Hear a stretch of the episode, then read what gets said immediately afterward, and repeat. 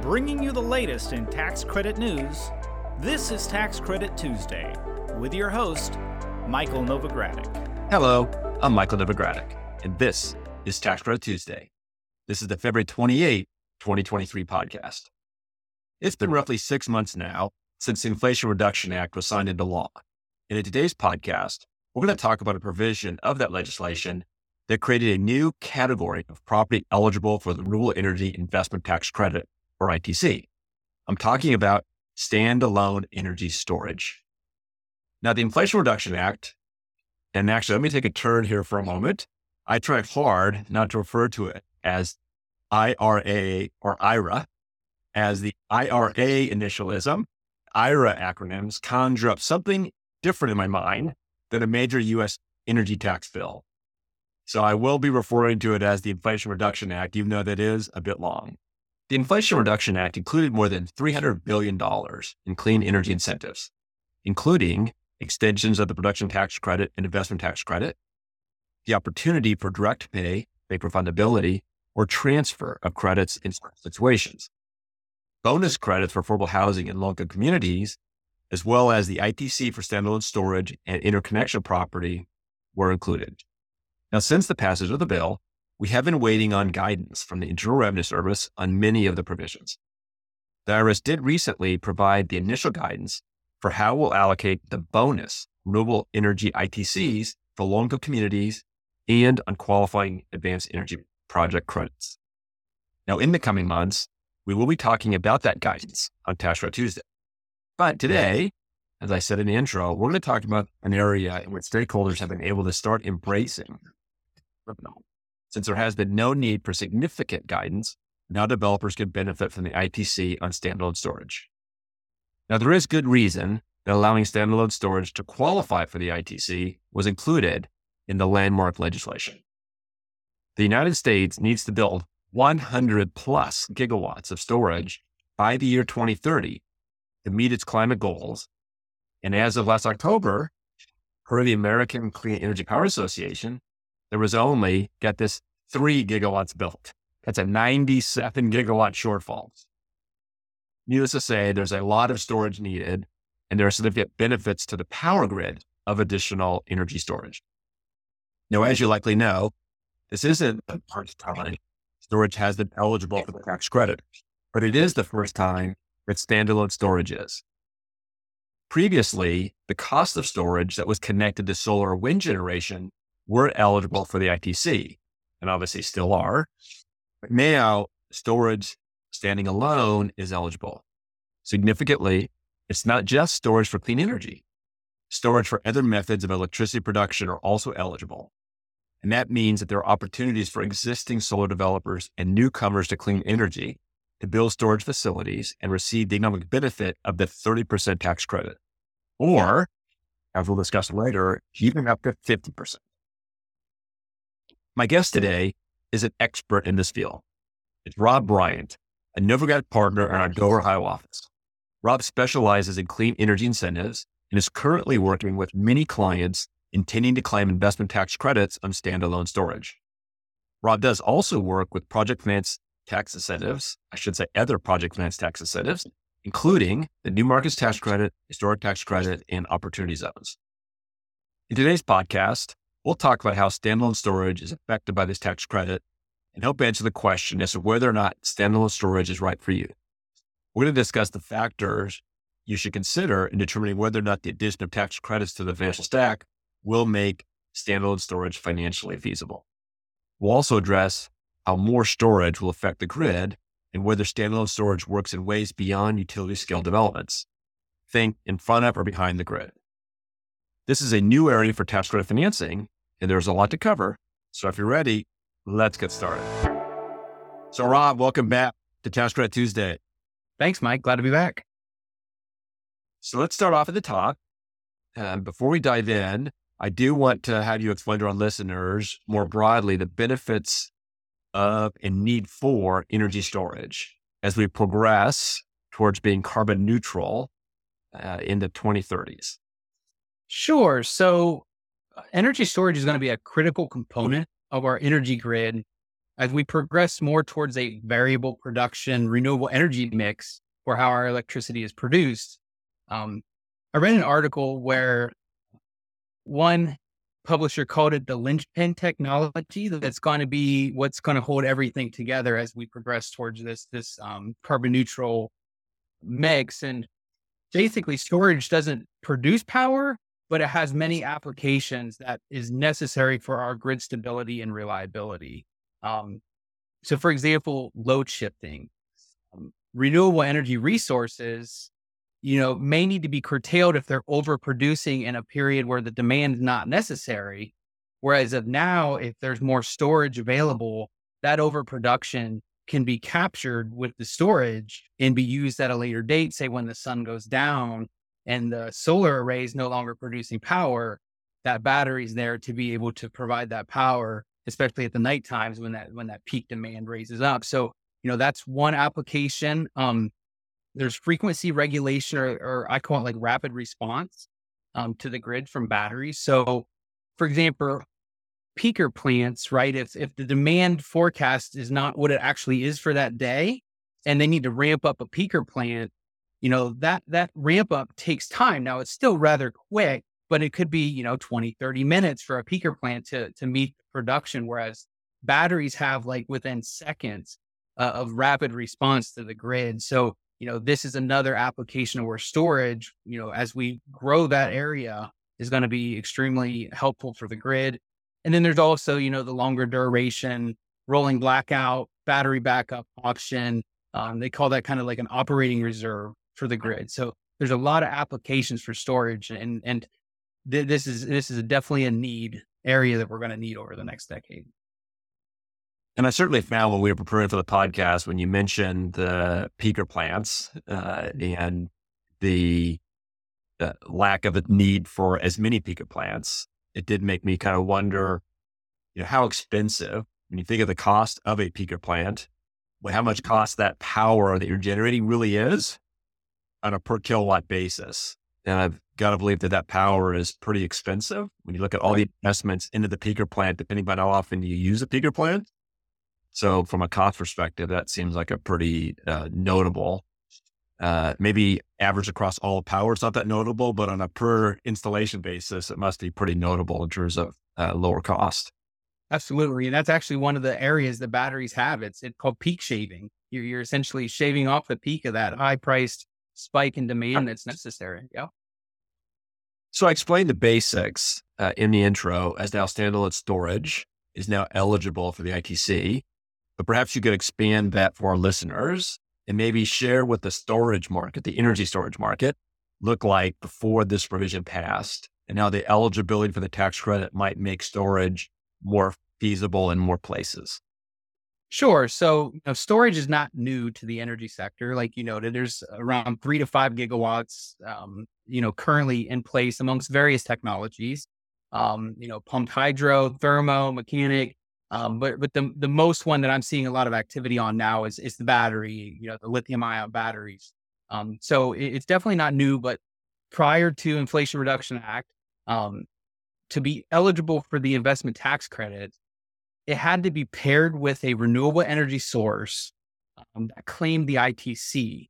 So that really limited the projects to basically solar plus battery. Um, even wind was difficult because a lot of wind um, you know, wind tax credit transactions utilize the production tax credit instead of the investment tax credit. So it really made it limited. Um, and the other piece of that is it had to be at least charged 75% of the time by that renewable source to be eligible for the tax credit. Um, and that that charge factor weighed into uh, what the tax credit was for the facility. So you know, it would have been a 30% credit on your eligible cost for that facility. But if you only charged it 75% of the time by the, you know, the, the PV panel, you only got 75% of that 30% credit. So oftentimes in these transactions, you know, to claim the full max amount of credit, these, these projects would have inverters that basically limited the, the uh, charging of those batteries to the solar system. And it really didn't allow the battery to be fully optimized to what its capabilities really actually are um, for the grid. Got it. So I mentioned uh, in the intro that we would talk about how the tax credit can make, you know, more storage, standalone storage uh, projects more financially feasible. Obviously, that's the intent of the tax credit. The intent of the tax credit is to generate tax equity to sort of buy down the amount of other financing that you need, such that the individual facilities will be financially feasible that aren't aren't feasible now. Uh, are there certain geographic areas or other ways in which you look at what types of facilities are now more likely to be financially feasible that weren't before the credit? Uh, sure. I, I, think you can kind of look at that as, as two ways, right? You kind of look at it as location and markets, right? I would say, first off, we can talk location. Um, you know, storage comparable to, say, solar takes a significantly lower amount of space to meet the same capacity factor. So, for example, a five megawatt solar farm takes about 35 acres um, of land to, to complete. Whereas if you do a five megawatt battery energy storage system, it takes about a tenth of that. So maybe around three to four acres. So it really opens up the opportunities for developers to find different site control um, and most notably urban areas, right? Because you're not putting you know, five megawatt, 10 megawatt solar farms on, on 70 acres of land inside urban areas. It's just not available. Um, so, you know, it makes, it makes storage to be able to go into these smaller areas closer to urban areas and be really beneficial to the grid in these urban areas that take a lot of demand. Um, so that's the first piece of it. Um, there is an adder we'll talk about a little bit later about brownfields that I think is another location that I think a lot of storage projects may um, start to look at just because of that adder. Um, but we can kind of dive into that a little bit later. And then as far as markets go, um, you know, you kind of look at this from a business perspective, right? You, you, you, energy storage has a different revenue mix than, than say a, a solar system that just produces power and enters into, you know, a power purchase agreement. Right. Long term, it's kind of fixed for the most part. Typically, most PPAs are fixed, right? So, you know, you kind of have that locked revenue stream. Whereas energy storage kind of has two different streams of revenue. Typically, um, typically they have like a day ahead market. So, you know, it's not a long term contract where they're, you know, producing power and providing it. it it's usually like a bid in where you're going to buy low, sell high type into okay. the market on a daily basis. So, you know, there's a lot of uncertainty with that as we progress towards 2030. There's more storage projects, there's more renewable projects. What's those margins going to look like in 10 years? So, you know, there's risk there with those. Um, especially in those market areas where the margins are already thin, right? Um, so that that's that's one of the areas, and then a lot of areas have what's called ancillary revenues, where they're these energy storage products are, are paid revenues for um, providing that operating reserve backup or providing that frequency regulation uh, assistance to the grid. So they they receive these I call them like I said ancillary revenues, but they're not fixed either. Those are typically not known for a 10, 15 year period, how, you know, what those revenues are going to look like. Um, so there, there definitely is, um, you know, risk in the market areas with these as well. So thank you for uh, that. That's a good point about the predictability of the future revenue streams. That's right. So if I am someone who's involved more generally in clean energy, and you know maybe I have some experience with solar facilities where I included batteries or standalone storage and received investment tax credit. When I'm thinking about standalone storage now, uh, what are some of the factors I should be thinking about in terms of whether or not this is a, a business line, if you will, or an area that I be should be pursuing? Right. So, you know, I think with with now having the investment tax credit subsidy there and available, it's going to make you know developers rethink some of these projects. Right. So, you know, in those tighter markets that we were talking about, you know, they may not have wanted to get in that market just for the simple fact that they may not have been able to borrow as much against the cost of their their um, you know, facility. So then they had more equity in the game or skin in the game, and then they had to weigh what they thought those future revenue streams were going to look like and determine whether they wanted to invest in that or maybe go to a more predictable market or a more you know heavy margin market. Um, and I think the tax credit really will make them rethink that. And hopefully, I mean, I think that's the intent too, right? Is to get them into those markets and assist with that subsidy. So, you know, that that's the first thing I was thinking about. And then, you know, if you haven't been in this and you've been in, say, the solar or wind, um, the other thing to really look for is the battery useful lives. um, or significantly shorter than say a solar farm or a wind farm. Um, what I've been typically seeing is about a 20 year useful life, assuming that after about 10 to 13 years, you augment or replace a significant portion of the battery cells within the system. Or there's another um, approach or strategy that some developers are using, which is called overbuild. So if you want like a five megawatt capacity, you know, storage system, you'll build seven. So you have extra cells there to assist with the degradation as your cells weaken. Um, so that's the other thing to think about, and it's it's upfront cost if you overbuild, right? So it's one of those things that weighs into your your feasibility study on on, on if you want to get into this you know industry. Now, the kind of the overbuilding was something I thought about is to the extent that there are facilities out there now that uh, we're moving forward, uh, maybe the design would change because I think credit up front that maybe be spending the same amount now, but do that overbuilding, if you will, to avoid those later costs. That's right. Yep. And you just have to weigh in. You have to kind of consider what do we think the the the cost of these these yep. batteries are going to be in ten years. Right. You know, as we've seen with solar panels and everything else, the cost kind of came down. So we think as there's more, you know, lithium ion batteries being produced, maybe that cost goes down. So now do you weigh you weigh the do I overbuild now, get the tax credit, pay the cost that it is now, or do I wait and replace them in 10 years? What's that cost going to be? So it, it's definitely a, a, you know, a guess, right? It's, it's, it's, well, and, and it's not as if that 10 year metric is like at the end of 10 years, there's like a, that's right. That's right. That is an estimate. Uh, and as a solar, you know, you had different uh, experiences in those initial estimates versus how the production was over time. That's right every system's different, right? I mean, it's, you know, what, right. what, there's like hour duration battery, four hour duration batteries. There's so many different technologies and how you charge them and discharge them weakens them quicker, slower. So there's so many factors that go into that. So that 10 to 13 year window is definitely, like you said, not a not a slice rate, like exactly what right. they're doing. So. so I mentioned that the 30% ITC could be as much as 50% of the like costs. So if you could explain to listeners how you get that extra 50%, uh, get up to 50%, uh, from 30 to 50%. And then maybe, uh, actually, let's make this a two part question. If, if I'm looking at 30% ITC, if you could just roughly, because you get the ITC, there's depreciation benefits, there's a host of other ways to monetize that 30%. And maybe you could just throw out a rough range as to if it's 30% uh, sort of qualifying costs, and obviously not all costs are qualifying of a transaction. If you could throw out a super wide range as to how much project finance equity can be generated from a 30% credit based upon total project costs. Mm-hmm. Uh, as a super rough number, it's not the price for credit and all the rest, because there's all those pricing questions and all that, that clients can call you directly to talk about in terms of the when the rubber really hits the road. But you could just share, broadly speaking, the range of total project costs eh, on the 30% credit, and then uh, talk about you know how you get the X, how you can get up to 20% more for go from a 30% credit to a 50% credit.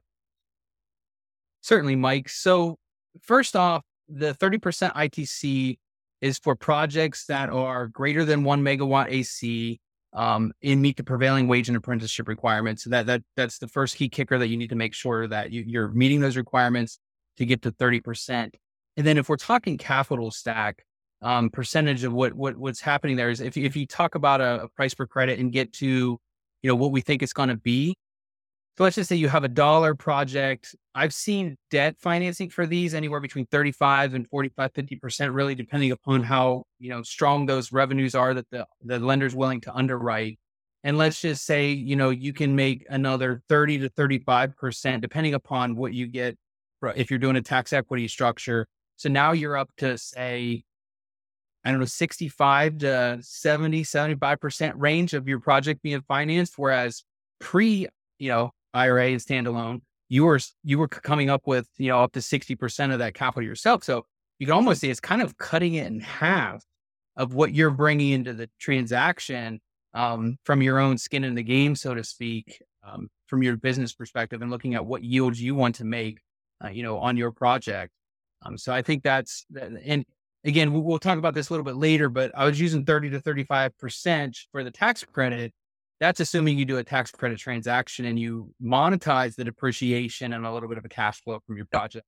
There's also transferability out there where you have the ability to not do a tax credit transaction and just sell it, but you're going to sell it for less than a dollar as the buyer wants to make a return on purchasing the credit. And that spread is still to be determined as this market is still kind of creating itself. And I've seen very wide ranges in where that, that credit purchase is going to be. So, um, you know, know that if you go down that route, it may end up being you know, 24 cents and, or 24% instead of 35% or something along those lines. So it, it does range just to interject, I would note that when you're doing that transferability, that's because you'd be keeping the depreciation and keeping that extra cash flow that would be right. credit. So you can be parceling, eventually parceling out the cash flow, depreciation benefits, and tax credits, which is all the more reason why so many clients are calling you to help do all that uh, analysis.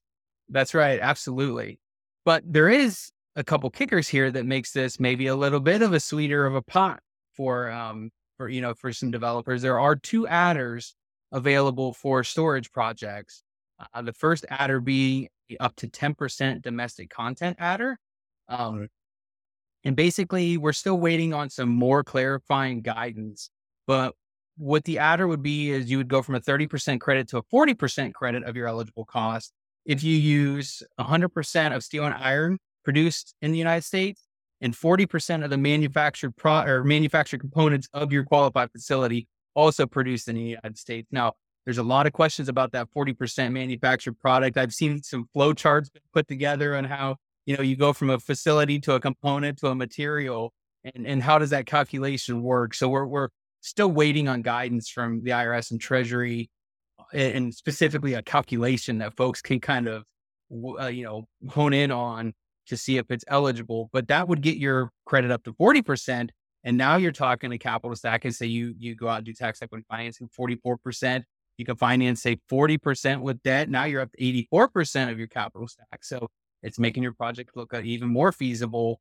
Um, now you would have to kind of compare the cost of your facility. Does that go up a little bit depending right. upon the product I'm using? So it's not just an exact, I raised it up you know, 15% because I did this type situation. But um, so there's that to um, kind of weigh. And then there's another adder available for storage, which is the energy community adder, which also goes up to a 10% adder for these projects. So you could technically go up to 50% if you meet both adders. And the energy community adder high level is basically brownfield sites, which is what I talked about earlier that I think maybe a, a win-win for storage um, but also communities that had significant employment from fossil fuel energy um, uh, generating facilities um, or uh, retired coal fired power plant communities um, where there's unemployment from this. Um, so, you know, we could go up to 50% now if we meet those. And, you know, now you finance it. Now you're getting up to say, I'm only putting you five to 10% equity in the transaction. Um, so it really might make some projects feasible if you could hit both adders. So that's a great. Thanks for that. And I did mention in my intro about area this not being an area where we needed that much guidance, but obviously on the domestic content and these adders, uh, more guidance is needed because as we also discussed with respect to the energy community adder, you know, trying to get some you know easy published reference as to what communities are eligible and which ones are not. Uh, so what we've been talking about kind of implied in what we've been talking about, and maybe you could expand on this, has been focused on utility scale projects. Uh, and I know that many listeners will be wondering what the application for standalone storage is at a smaller level. So maybe you could talk about sort of in front of the grid and behind the grid sure. and, and, how you see the tax credit for standalone storage at a, a smaller level. Sure. So yeah, most of this conversation has been about large scale utility scale type storage, right? We were talking 100 gigawatts needs needs done at the beginning of the podcast here, um, and essentially that's in front of the meter um, storage. That's that's basically power is coming from the grid and going back into the grid um, in in front of a in front of a you know a a business utilizing the power. It's it's directly right there with the grid. Um, behind the meter storage is like C&I or, or businesses where they would, you know, put storage on their property and, and mainly what I think of with this question is if I was a business and I was thinking, do I want to get a generator or do I want a backup battery? Yes. What do I do? And now that the battery has the ability to get a tax credit with it, um, if I have tax liability as a business owner and I can utilize that tax credit, hmm, maybe I maybe I add battery or with transferability, can I find somebody that will buy that credit from me and I can monetize that credit to put you know storage on my property and if I'm a business that's also in one of those areas where I pay on peak and off peak pricing for my electricity and my utility bill, my utility bill has that variability. Maybe I pick battery backup now and I can pull from the grid in those off peak hours and utilize my battery in my production for my company in the on peak hours and not pull from the grid and help lower my utility bills though. So it kind of acts as a backup and uh, um, you know, a, a, reduction of my operating expenses in my company. No, that makes uh, perfect sense. And being in California and having experienced rolling blackouts in the summer because of uh, fire threats and the rest, uh, it seems like you know there are parts of the country where the whole concept of a business uh, having a battery backup, you know, as opposed to a generator, will make a lot more sense uh, from a business uh, perspective. So before we wrap up, perhaps you can share some of the issues that developers need to address if they're going to be involved in standalone storage. Obviously, you can't provide all the issues and you can't provide all the answers on the ways in which you resolve these issues. But I thought it would be good if you could just kind of walk through some of the various issues that clients are calling you. Uh, and as part of the modeling that you do, because every one of these transactions obviously has a multi year financial model uh, that's critical to the financial analysis, critical for the various players and uh, involved in the project and the rest. But if you could talk about some of the key uh, issues that need to be addressed, then I'll include your uh, email and contact information in the show notes, so listeners can reach out to you directly uh, to discuss, you know, some of these issues as well as the other ones you don't want to have time to discuss here. Sure. So I would say the first thing we got to discuss is the fact that this subsidy is a tax credit, right? So developers that haven't been in this space before need to realize that either A, they need to have tax liability that they could utilize this credit to offset, or B, I got to be able to monetize it somehow because if not, I'm not getting a refund on it. And disregarding tax exempts and direct pay, I don't think we were going to get into that in this podcast. You know, it, it's not refundable to you. So you need to be able to monetize it somehow. Um, so that's like the first question I would really get into with with the the new developers into this space in the in the tax credit and tax equity world. And then, you know, the second piece is then, okay, do we want to do transferability and just sell it, keep my business model the way it is? I don't need to do tax equity partnerships. I can just, you know, do my project, generate the credit and sell it on the market and and take cash for it. Or like you said, do I want to try to monetize some of that depreciation back? Maybe I'm not a tax efficient taxpayer and I'm just building up a bunch of, you know, net operating losses from the, the accelerated depreciation from all these facilities that I've been doing. Maybe I want to go out and do a tax equity structure instead of making, say, 80 cents on the dollar by selling the credit. Maybe I go out and do a tax equity structure and get a dollar five, which then brings more capital into my transaction that I'm coming out of pocket for up front but like you said, you kind of have to weigh that because, you know, you're also giving up some of the losses that you can utilize maybe in the future. And you're also giving up some of your cash, you know, piece of the pie, so to speak. So you're not taking all that cash that you were expecting. And I will say, like, what I've been running into with transactions is tax equity and the uncertain and uncontracted revenues. You know, they underwrite those a little bit different. They they they view those as riskier. Um, so they may want a little bit larger piece of the pie because they may not feel like all that cash flow is going to be there from uh, from a you know uncontracted standpoint. So that's another thing to consider. And you know we can assist with running models and doing some upside downside scenarios where you can kind of see what those impacts would look like um, on your returns from your perspective. So thank you for that. And I know there's a lot more that you could talk about there. So I would encourage the listeners to reach out to you. Uh, I do appreciate you joining me on the podcast today. You've provided a great amount of insight into what listeners need to begin to examine using ITC for standalone storage. And as I've mentioned many times in the course of the podcast, I'll put your email address in the show notes. I just encourage listeners, if you do have questions, please reach out to Rob directly. Uh, and Rob, I ask you to please stick around for the off mic section where I get to ask you some off topic questions that our listeners will uh, hopefully find your answers helpful. Uh, and then to our listeners, please be sure to tune in to next week's podcast. My guest is going to be Kelly Gorman from our Clark, New Jersey office. Kelly's been a guest before to discuss operating expenses for affordable rental housing properties. In our next week's episode, we're going to talk about recent trends in new housing starts, as well as household formations and how those numbers could affect affordable housing. My column in the March issue of the Novogradac Journal of Tax Credits is about this topic.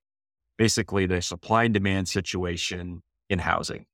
Kelly and I are going to dive deeper into the subject, including whether she's seeing any effect uh, in market studies due to the recent surge in new housing starts over the last three years. If you're an apartment developer, property manager, or even investor or syndicator, you'll certainly be informed you listen to the podcast. So now we reach our off mic section, right? Have the luxury of asking our guests some off topic questions to get some advice and words of wisdom from them. And the first question I was going to ask you, Rob, and I don't think I've asked you this before, is what do you know now that you didn't know at the start of your career at Novogradac would have been helpful to you then? So that's a great question. Um, you know, overall, I'm very happy with how my career has progressed. Um, and I started with Novogradac right out of college. So this is the experience that I have. Um, but the one thing that I would say I wish I knew that I wish actually all staff and seniors and everybody as they progress in their career knew is just how valuable their contribution is and what they're doing.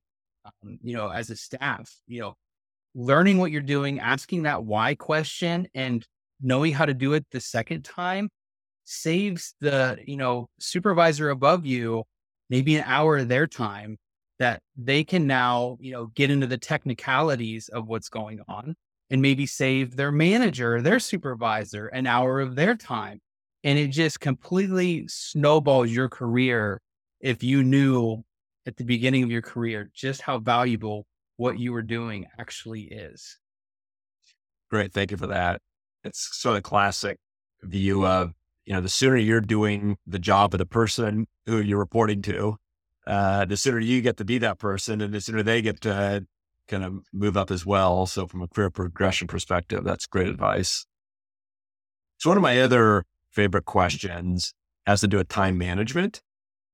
Uh, and, you know, I, I try to avoid saying what's your best of anything because best suddenly you can have a whole discussion on what you mean by best. But you know, give me a, a notable time management tip that you uh, follow or wish you could follow, but aren't as good at following.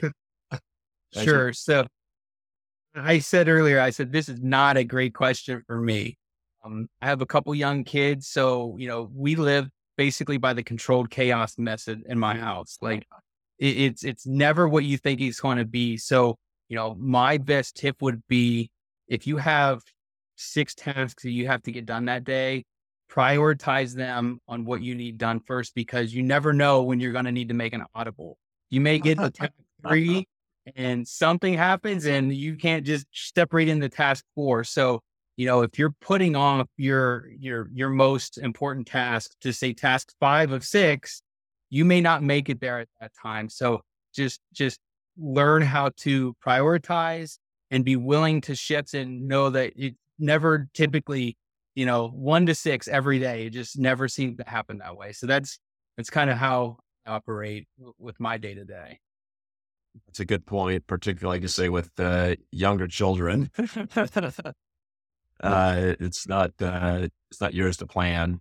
And obviously, the same thing in the course of a day. You know, at Novogradac, it's not as if when you start your day, if not incoming, cars of the day, may have to be addressed.